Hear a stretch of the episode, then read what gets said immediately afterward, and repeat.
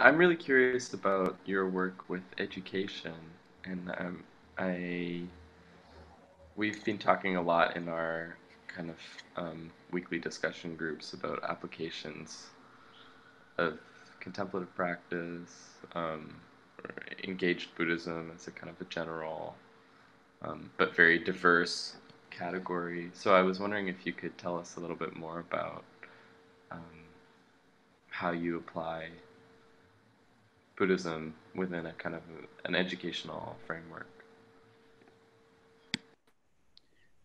Yeah, it's a really big, big topic. I'll, I'll try and um, be very as succinct as I can.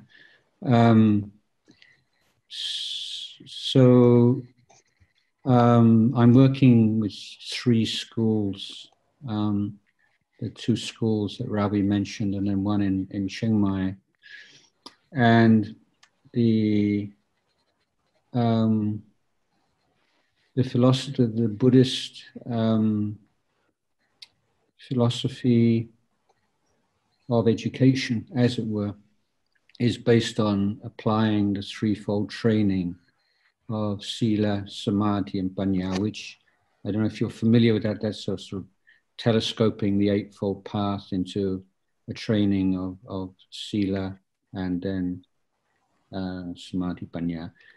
Um, I found that the difficulty with using that terminology in the educational sphere is that many parents um, are wary of that approach because it sounds too much like um, uh, like a seminary, or that uh, their children um, might end up wanting to become monks and nuns, which is not what most parents um, want for their kids, and that's not the the idea of the the school or, this system either. So I I I look through the the Buddha's discourses, looking for um, another way of expressing these same principles. And I came across a teaching what called the four bhavana, that's B H A V A N A, um, or kinds of four kinds of development, um, which is, is basically just recasting the same principle, but it's um, expressed as an education or a development of the relationship of the human being to the material world. And then, secondly, the relationship of the human being to the social world. And then the third is the education of the heart and of the emotions. And the fourth, the education of the wisdom faculty. And I found that that provided a more modern way of talking, uh, which wouldn't lead it to be a very kind of narrow or elitist um, kind of approach, which would put off um, many people who are, um, let's say, they're, they're Buddhists, but they're not sort of um, really devoted meditators or practitioners. And so, wanting to um, make clear that there's no real, real rift between um, an approach to education which is based upon Buddhist principles and, and the more conventional um, education but that it's one which fills in the gaps that conventional education has um, allowed to, to, to, manifest, and particularly in the um, in the attention given to the to the heart and the emotional development of children, um, and using that fourfold um, framework, then the the the subjects which are um, compulsory uh, through Thai law can be integrated within that. And so the sciences would go into, most of the sciences into the relationship between human being and the, um, and, and the material world. So a divide, from that um, basis then, um, further develop that. So in the, in the first of those four categories the development of the relationship between the human being and the material world. The first would be uh, the relationship of human being and their physical body. So that would include things like nutrition or sex education and, and biology and, and sports. And, and then expanding to relationship to those elements of the material world with which we are most um, familiar, which we have to do with in every day, and with technology and, and um, possessions and money and, and so on. And, and then the outer, outer ring, outer sphere would be the environment. So those would be like the three main headings of that first category. And then the second category is using wise use of precepts and conventions and agreements in order to create the optimum conditions for growth in Dhamma. Um, emphasis on development of communication skills, and then emphasis on um, uh, creating a, a, an interest and skills in, in contributing to the wider society. And then in the, so those are the two outer, um, uh, we have like, we, we have these kind of phrases like two outer, two inner. So those are the two outer categories, and the two inner would be um, particularly teaching children how to um, to protect their minds against the unwholesome dhammas of anxiety and depression, stress, and so on, um, and how to develop wholesome qualities of mindfulness and kindness and compassion and um, self motivation and patience and so on. Um, and then the fourth category, the wisdom category, is uh, starting off with basic um, critical and, and creative thinking skills and going on to some more specific Buddhist um, contemplations.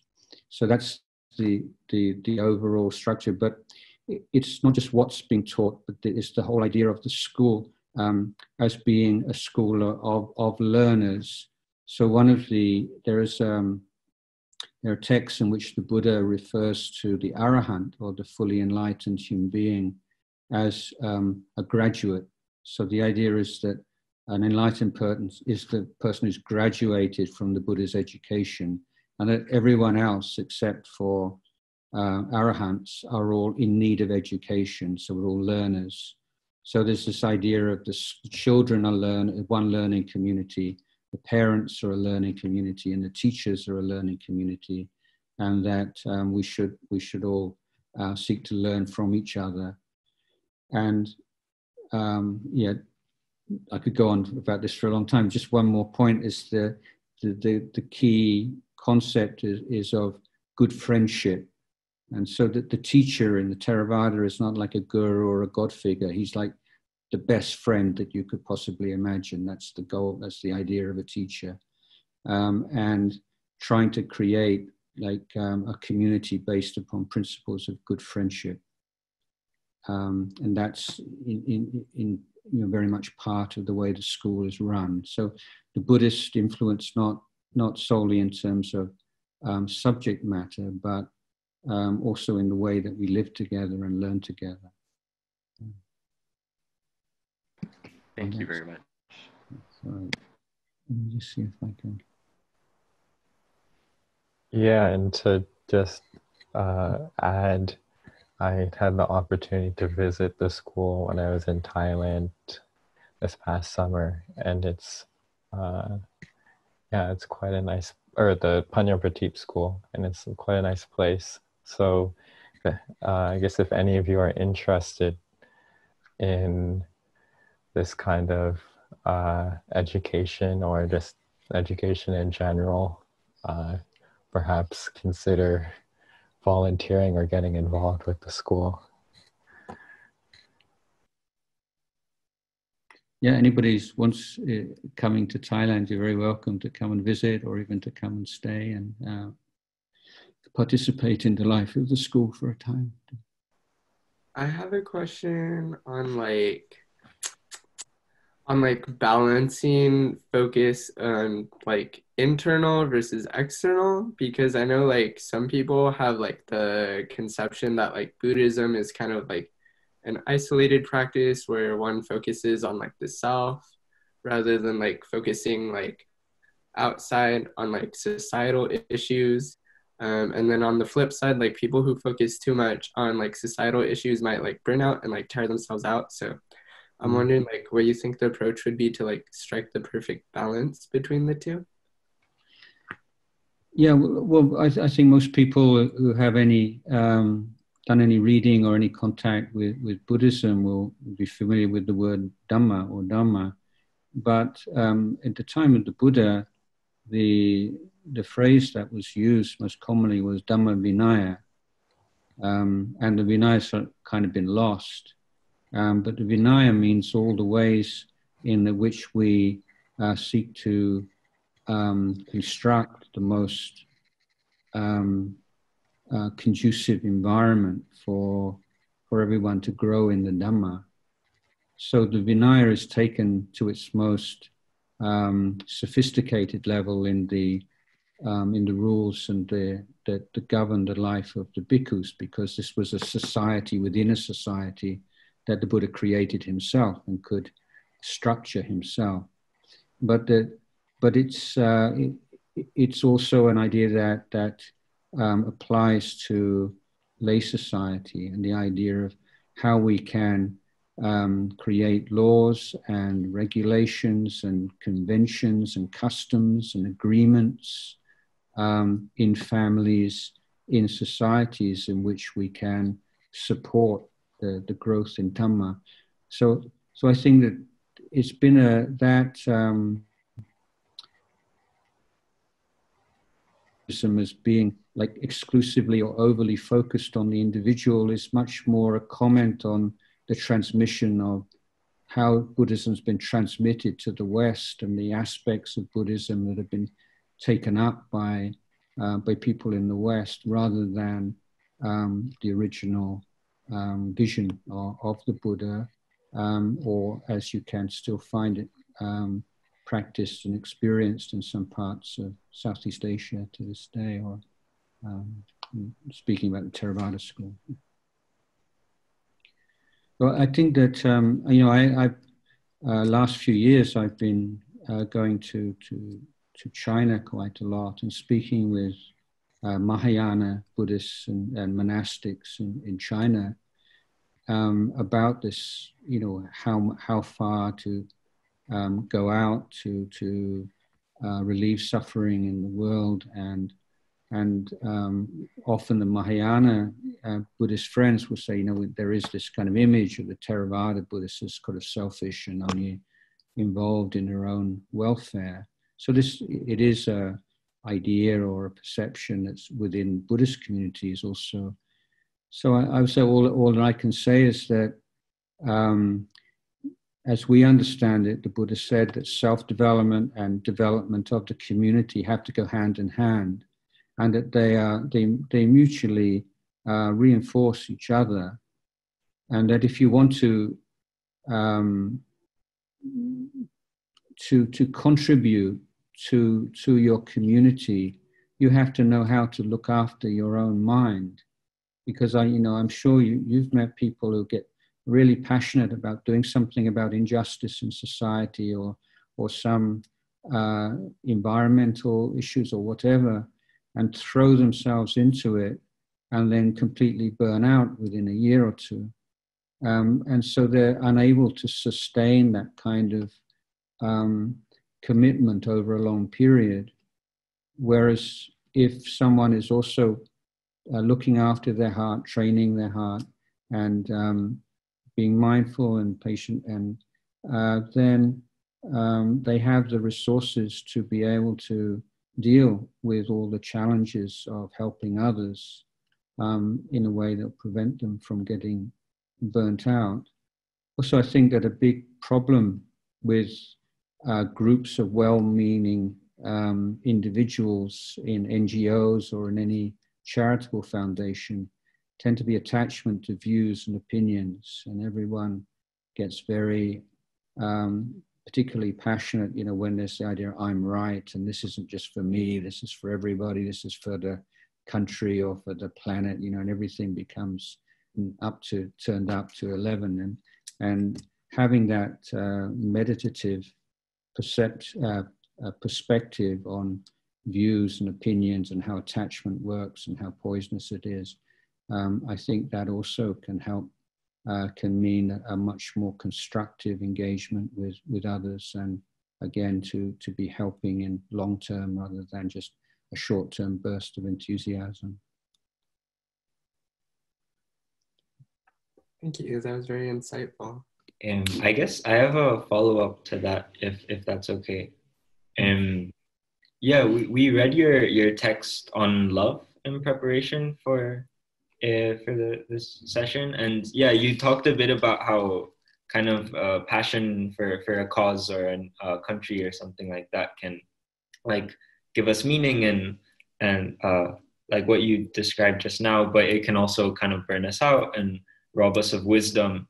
And I guess we've we've been talking in our discussions about uh, a lot of current events, mm-hmm. um, specifically what's what's happening in the United States and and what's happened as a result of coronavirus, uh, kind of these various injustices. And I guess I was wondering when when these uh, emotional reactions are, are so strong and we feel so uh, strongly about the issue, how do we uh, try how can we better see the other side or kind of avoid having these one-sided perceptions of of, uh, of especially when we're like really passionate and inflamed by something that we see is wrong in the world.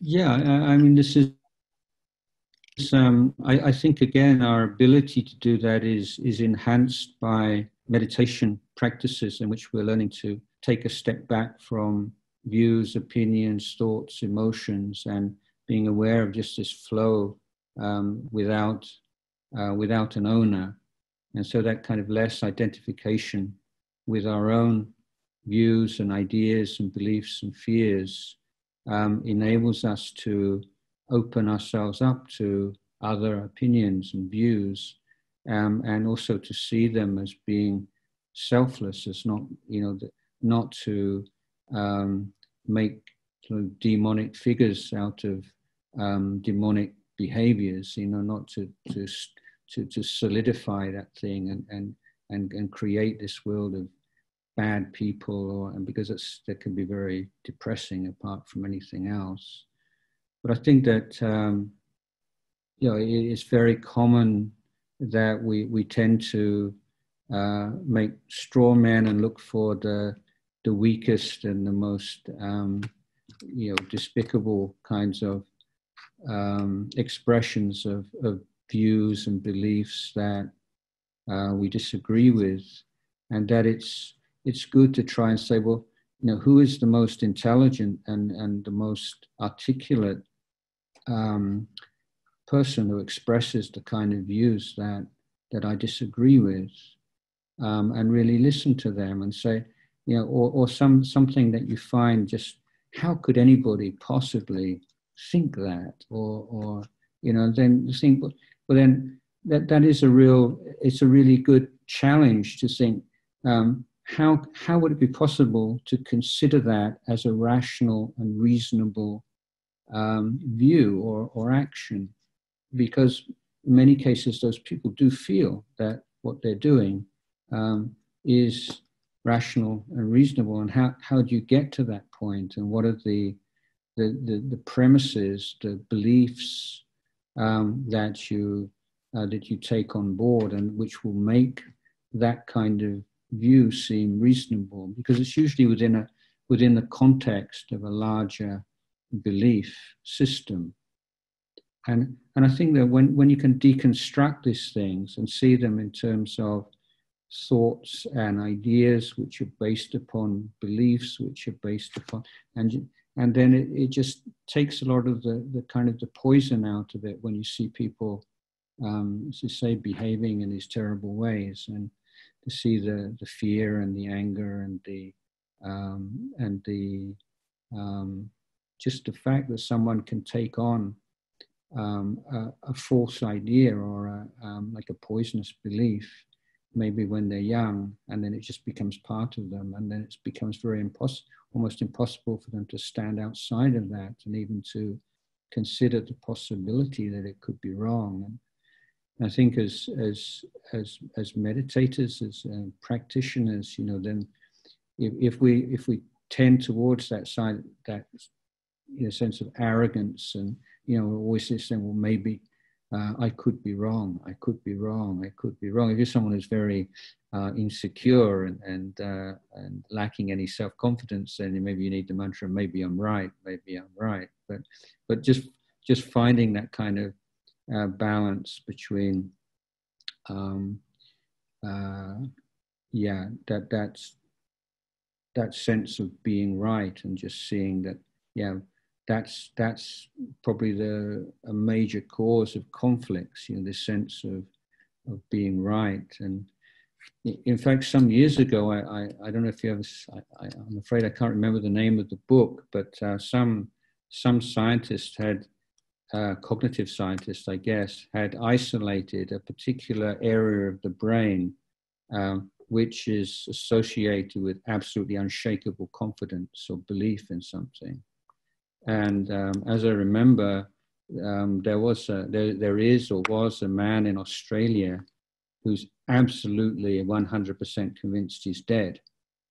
Um, and uh, he, he, uh, he um, participates in study sessions at the university and, and, and you just can't, you just can't argue him out of this belief that he's dead in any logical way because he can always get around it. Yeah, I mean, this is true. You know, uh, everybody, uh, most people, or almost everybody was dead they're not breathing anymore and you know but this is this is just why it's just so weird you know like I, am dead but like i can breathe and i can talk to you and i, I just know i mean I, I, I know.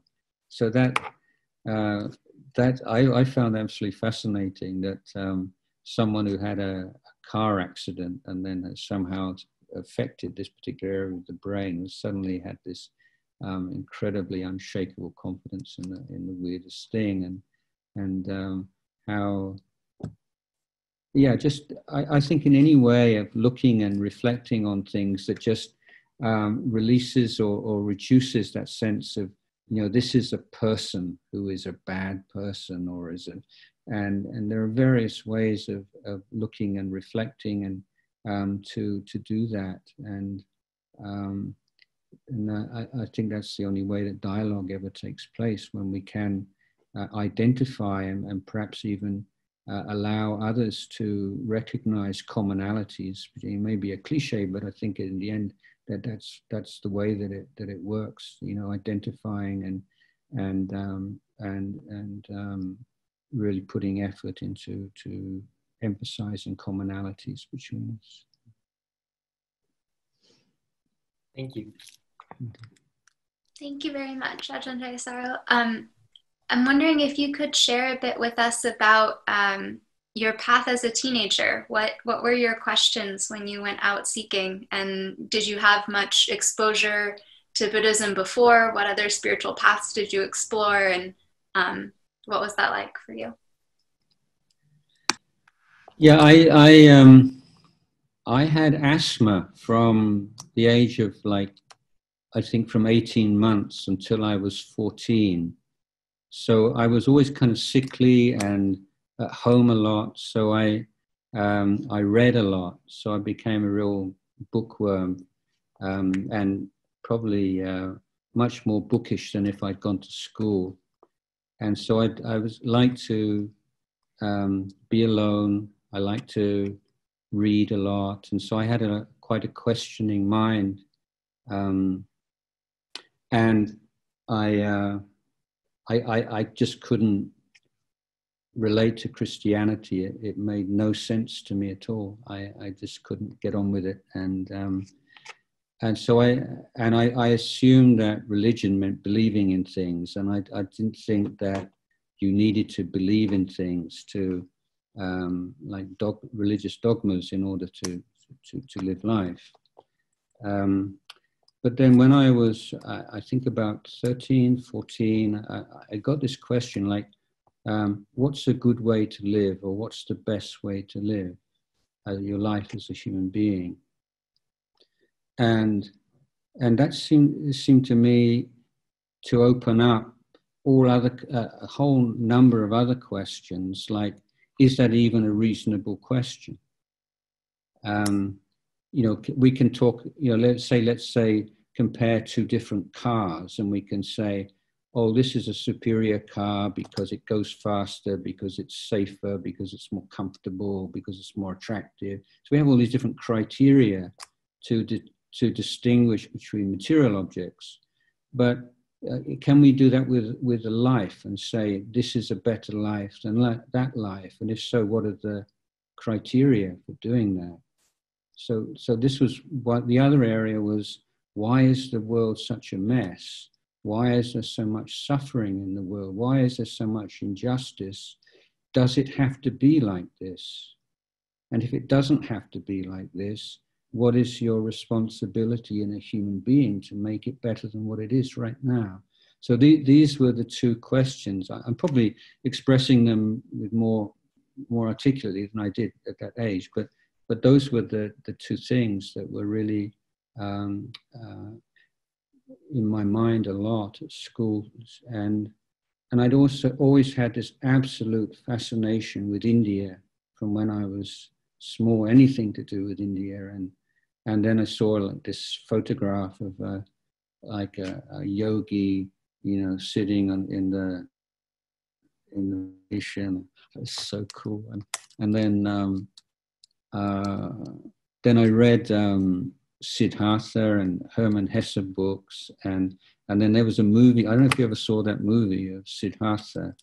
Have you ever seen that? It's a German movie, but the first scene is uh, it's like this lush, luxuriant uh, Indian scene, and then uh, you hear this sound of om om, and there's the young there's the young Siddhartha sitting samadhi, and yeah, this I got to do this. So as I all, the other thing was I was living in a in a small um, kind of provincial town, and um, and I, I was constantly looking for for a peer group. I always, you know, I was always a bit, you know, not not quite fitting in with everybody else, and and uh, and it seemed to me the only group that I had any kind of sense of connection with was the hippies, and so everything all came together with like the, the love for adventure and to test myself and to learn about life and and to we were just the hippie trail to to India.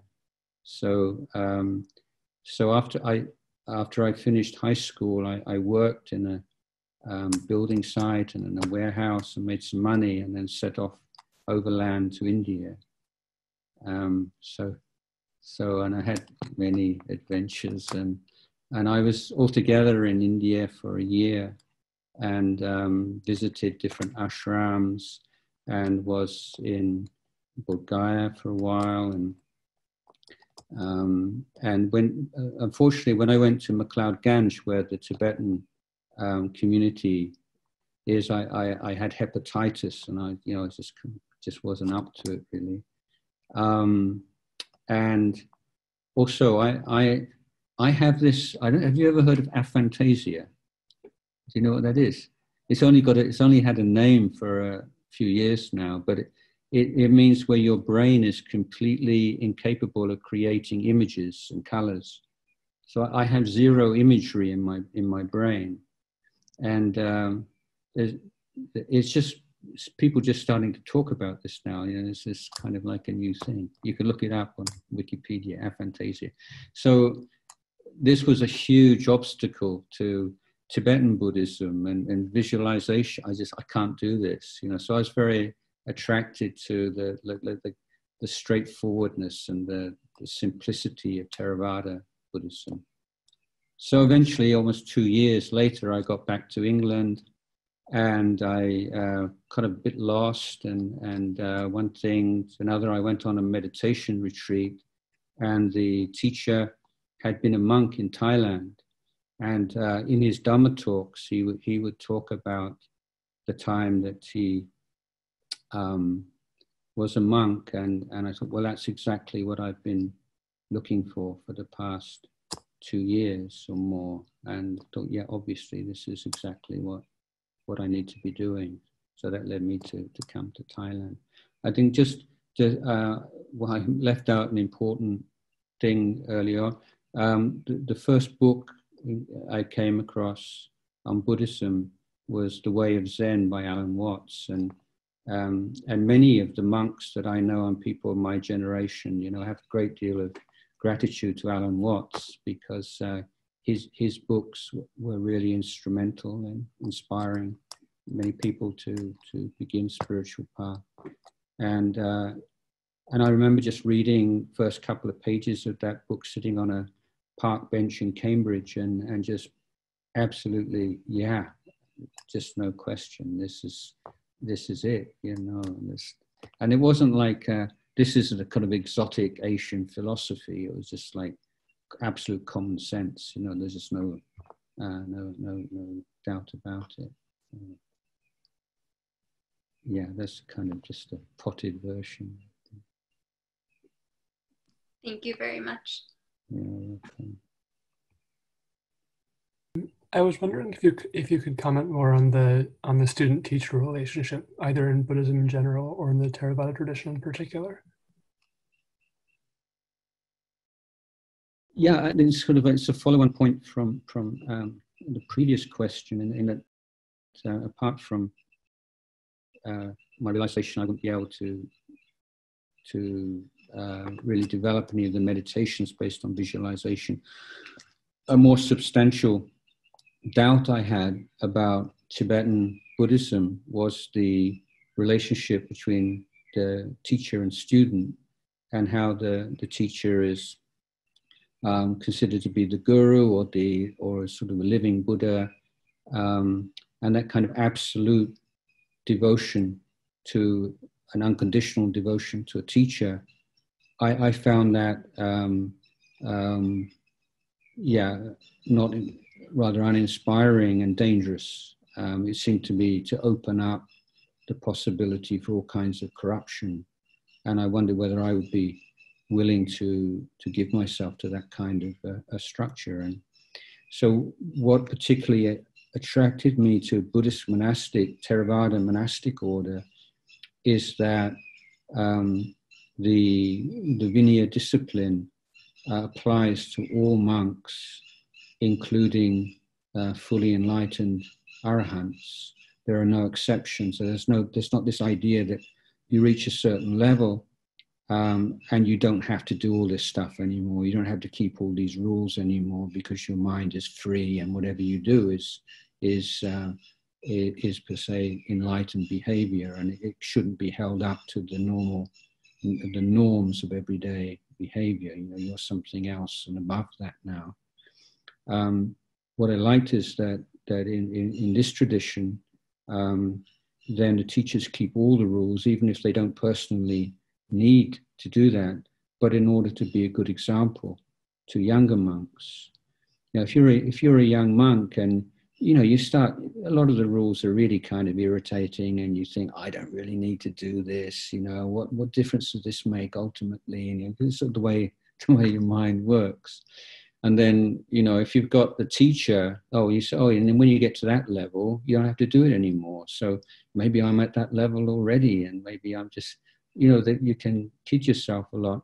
But then when you see a teacher who keeps these these rules uh, with great, very, you know, with uh, real scrupulosity and really carefully, and then you think, well, if he keeps it, then you know, what possible excuse can I have for not doing that? Um, and the um, so that's a protection for for young monks and and one of the um, the rules for a, a, new monk is that if he sees his teacher misbehaving, he has a, a, a duty um, to, with great respect, to um, admonish or to express his um, his uh, disease at what he what he's seeing. So there are there are kinds of checks and balances built into the monastic, the hierarchical monastic um, system by the Buddha to prevent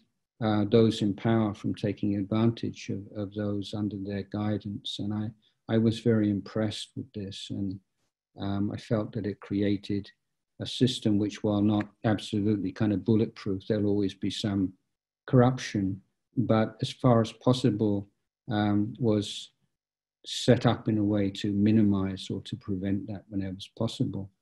And so over the years, I would say over the past 40 years, there have been so many um, of scandals in, in Buddhist and spiritual communities um, because of this uh, uh, lack of clarity about the, the relationship between students and, and, and, and, and teachers. And so for, for a monk, for instance, with uh, we're not allowed to, to be alone in a room with a woman or to speak more than you know, absolute minimum number of words without another man present.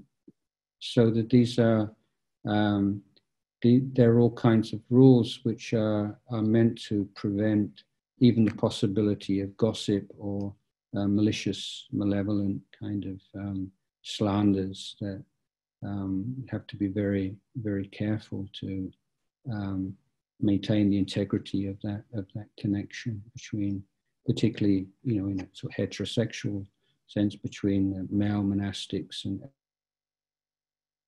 female teachers. But whenever I mean a spiritual teacher is is someone who has that that kind of power and charisma, um, and it, it can be um, uh, very um, intoxicating for new students, particularly, and that's why spiritual teachers need a very uh, clear cut um, moral standard to prevent that um, relationship from being distorted or corrupted. And the same would work for a, um, you know, with a, a female teacher and, and, a male student, I'm sure. Thank you. So, sorry, so uh, maybe just to, to add, to re- return to something that um, mentioned before is the idea of in Theravada of the teacher is of what we call the Kalyana Mitta, or is the good friend. So it's like the best possible friend, as someone who um, keeps you from doing stupid things and gives you guidance and you know when you're about to lose it and then cheers you up and encourages you when you're discouraged and and uh, shares knowledge and understanding with you and is basically your spiritual welfare is his or her number one concern. That, that would be the idea of the teacher. Hi, uh, thank you. Um, would you be able to expand a little bit on what type of a friend um, Ajahn Chah was? Yeah, for me, he uh, he fulfilled all of the um, all of the the criteria for um, the spiritual friend. So there are various levels. Um, so in in everyday life, you know, the Buddhist idea is that we will strive to be um, good friend or kalyana mitta to those around us, in, but in different ways. So to try to be a good friend to our parents, to be a good friend to our spouses and girlfriends and boyfriends and uh, our, our colleagues and, and so on. But in that, that sort of special or most elevated um, form of um, the, the good friend or the Kalyana Mitta, uh, the Buddha spoke of, of seven uh, characteristics um, and I feel that, that Ajahn Chah, at least for me, fulfilled all of those. So the first is that the, the Kalyana Mitta just um, it, um, gives rise to feelings of great love and affection in the student. And um, with with Ajahn Chah, you know, we used to go around to his his cottage and sit and uh, he'd tell stories or he'd teach us or tell us off, and you'd be there to like 11, 12, one, and you have to get up at three o'clock in the morning, you know. So, and you and unless he to drive you away, you know, you you wouldn't go you wouldn't go back to your your hut. You just just wanted to be there and be with him and massage him or fan him or just sit and listen and be in his presence. So so there is that you know that's the most kind of guru like quality. You know, it's just that he inspires that sense of love and affection.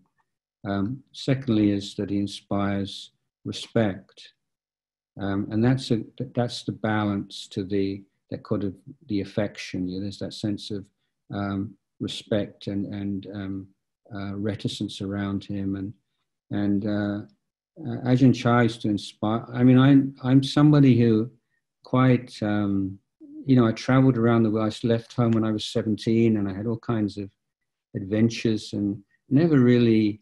Uh, I guess it's kind of the recklessness of youth, but I could say never afraid of anybody or anything that I can recall.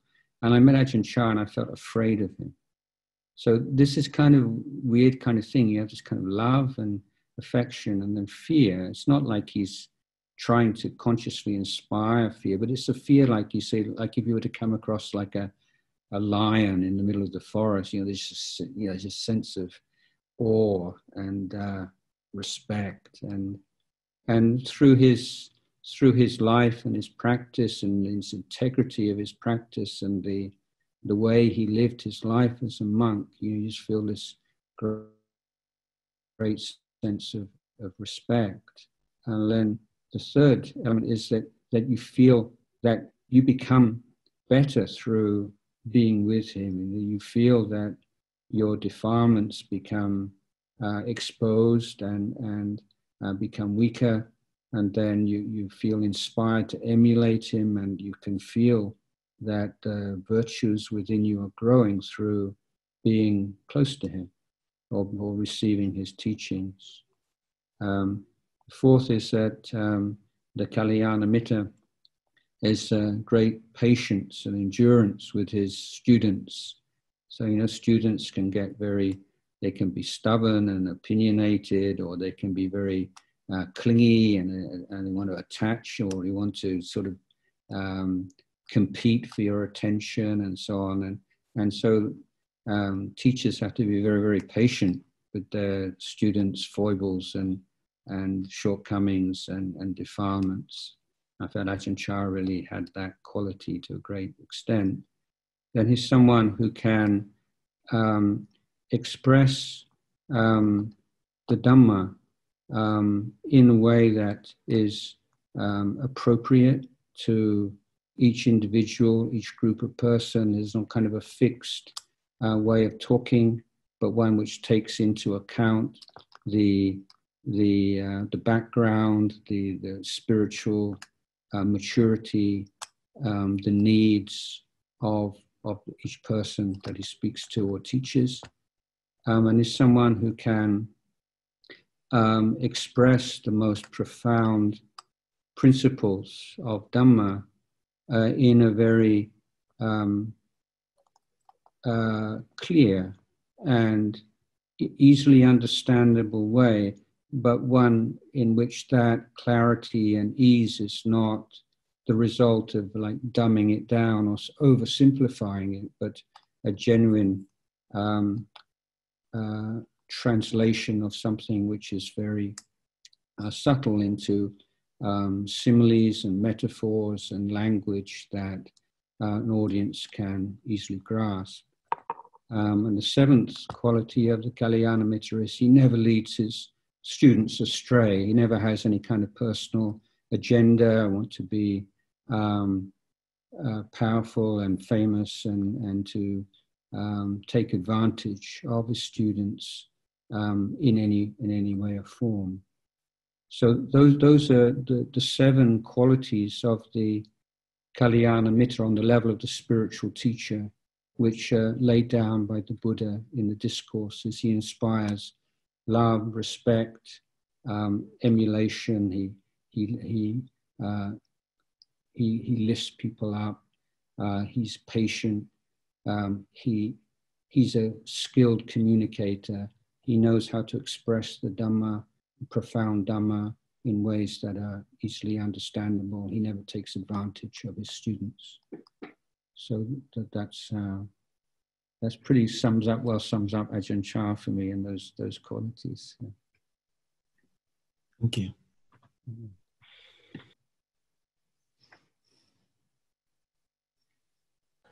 I see that we're running close to the end of our time together, but maybe we have time for one more question. Sure. So, okay. Well, so you talked a lot about the uh, qualities of a, of a great teacher. Um, I'd like to hear some more about uh, the qualities you think are important for great students. Yeah, good. Also, the importance of the importance of finding like a great teacher. First of all, there there aren't that many great teachers around, um, and even if there are, even if you have the great good fortune and accumulated merit to find a great teacher, um, it's not always the best thing for you.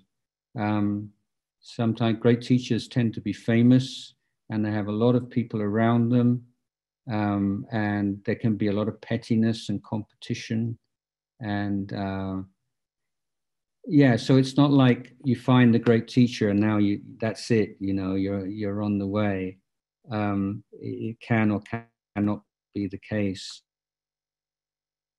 And um, making that the crime because I, you know, I've been in, in Thailand for 40 years now, and I've just seen so many people on this quest for a perfect teacher, um, and then they end up, you know, completely discouraged, or or wherever they go, there's you know, this fault-finding mind, and they're always disappointed in in some area or some aspect, if not the teacher, then of the uh, of the, the place, the monastery, or of the, the people around the teacher. And, and so I, as, as an attitude, you know, that I need a great teacher, um, I, am not really in support of that. I mean, if you do, um, then, then great, but not necessarily great either. Um, what I think is important is, is a teacher where, as I, I mentioned just now, as you feel that there's progress being made that uh, greed and hatred and confusion and doubt and jealousies and all these kind of negative mental states are over a period of time waning. You know, it's not like a day on day thing or even a week on week thing, but you can see like a trend over and, and uh, in, over a period of time. And that the wholesome dhammas of mindfulness and clear comprehension and effort and patience and um, and and so on, the loving kindness and compassion are, are on the increase. And you could say that, yeah, if it wasn't for this teacher, then I can't see that happening.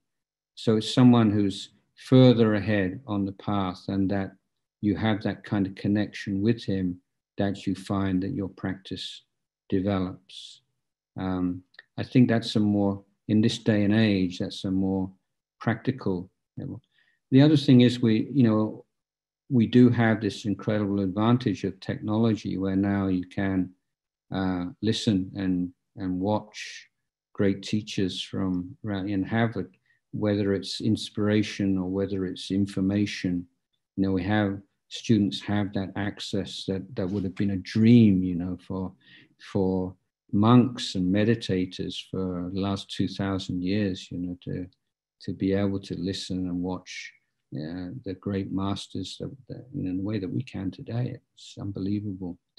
Um, in terms of student, then patience and consistency, I think, is um, is probably key. Um, you know, often it's a trap is to just to really go on a retreat or something and really put in sort of a heroic effort for 10 days or even more and then let it sort of all fritter away and then go back and do another retreat and let that and that fritters away and and then in the end you sort of lose your confidence in in the practice and the um, uh, just maintaining a steady practice um, day on day in day out that's in the long term that that's really important. And um, maintaining that that interest in learning from whatever happens in your life you know it's all um, it's all it's all there to be um, to be learnt from so that that that stance and that that attitude of the uh, of the student in every area of life you know learning uh, how to be a human being learning how to be a man or um, learning how how to be a a son or how to be a boyfriend or a husband or a father. You know, there's so many things, and just looking at those things as like lifetime tasks um, that that we're learning. Um, but most important, this commitment to to learning the nature of the body and mind and really understanding how the mind works, how the body works, how they affect each other, um, and that training and um, education of our thoughts and feelings and emotions. That that's like the heart of heart of the practice.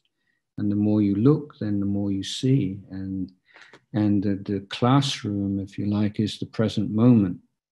Um, so it's not like you're in the present moment and that's it. Now you're you know you're a spiritual adept, but the the present moment is is the environment, it's the classroom in which you can do the work. So unless you can learn how to be in that classroom of the present moment, then um, there's nothing really profound taking place. So a lot of meditation practices are just learning that skill and that ability just to be in the present moment for for a, a considerable length of time because that's when you really start to penetrate into the nature of things and to and to to um, extract all this sort of wrong ideas and assumptions and attachments that we've accumulated over many many lifetimes.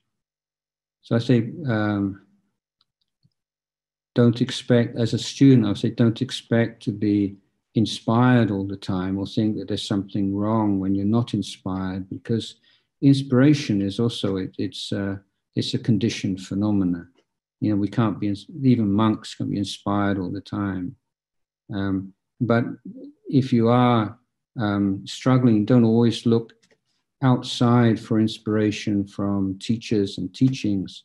But if you can develop that skill of of reflection and contemplation in such a way that you can inspire yourself, then you have an incredible resource you know that that um, developing that skill of inner motivation, whether it's for in your working life, your academic life, your working life, or your spiritual life. Uh, you know, th- this is how I feel right now. You know, not not how I should feel, but this is how it is, and, and what can I do about that? You know, so you're you're just humbly accepting this is the raw materials that I've got right now, and what's the best that I can do with them. That would be my advice.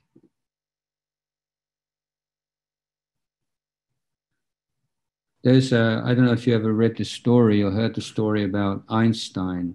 So I tell this to school children. A, so Einstein, I mean, the story anyway is that he went to some big conference. Um, so this is towards the end of his life, you know, where he's got that very distinctive appearance. But um, supposedly someone comes up to him um, at a conference and said, Who are you? Um, and right, rather than saying, I'm Albert Einstein, how could you not recognize me? And I got two Nobel Prizes and so on. He says, Oh, I'm a student of physics. Um, and I, I, think that captures that, that attitude really, really beautifully. You know, even like a world renowned scientist and um, achieve all the accolades and fame and fortune, and yet he considers himself a student of physics. And I think um, to to sustain that kind of um, uh, perception of oneself is really helpful.